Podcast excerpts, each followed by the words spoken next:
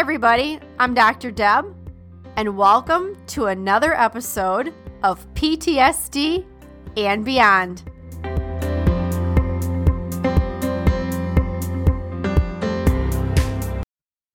Welcome to the PTSD and Beyond podcast, where we give you insights into post traumatic stress, trauma recovery, healing, and beyond.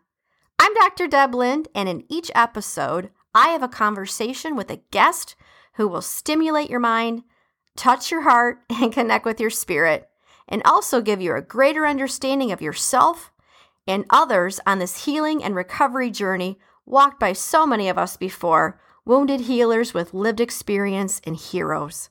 Hopefully, we'll also provide a glimpse into possibilities and purpose, hope, and inspiration. Thanks for listening and enjoy the podcast. One last thing, guys, before we dive into today's episode, if you'd like an ad free experience and like early access to new episodes and special events, I want to let you know you can join us at patreon.com.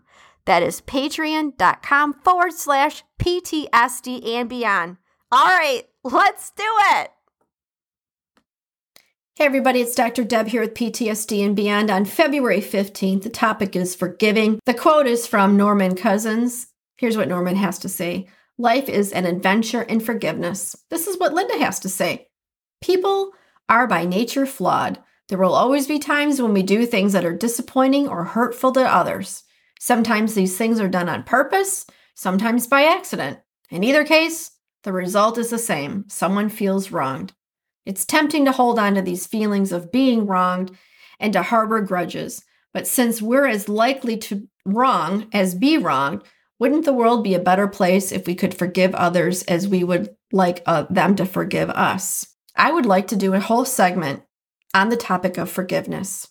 If you are a person that uh, has some comments about this and has some thoughts, give us a shout out at hello at ptsdandbeyond.org.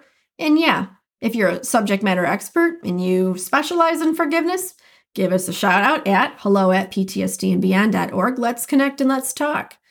Here's the affirmation I will try to forgive someone who has wronged me. Think forgiveness and forgiving are subjects that we need more explanation of what it means and how to do that. I'm not saying I'm closed off to it, but I am saying that it takes more work than this uh, February 15th. And I want to be transparent. I must have recorded this, I kid you not, at least six times. and each time I've had some really strong feelings. So being able to laugh at this take, we're going to go with it. Guys, this is Dr. Deb with PTSD and Beyond. Give us a five star rating. Thank you so much.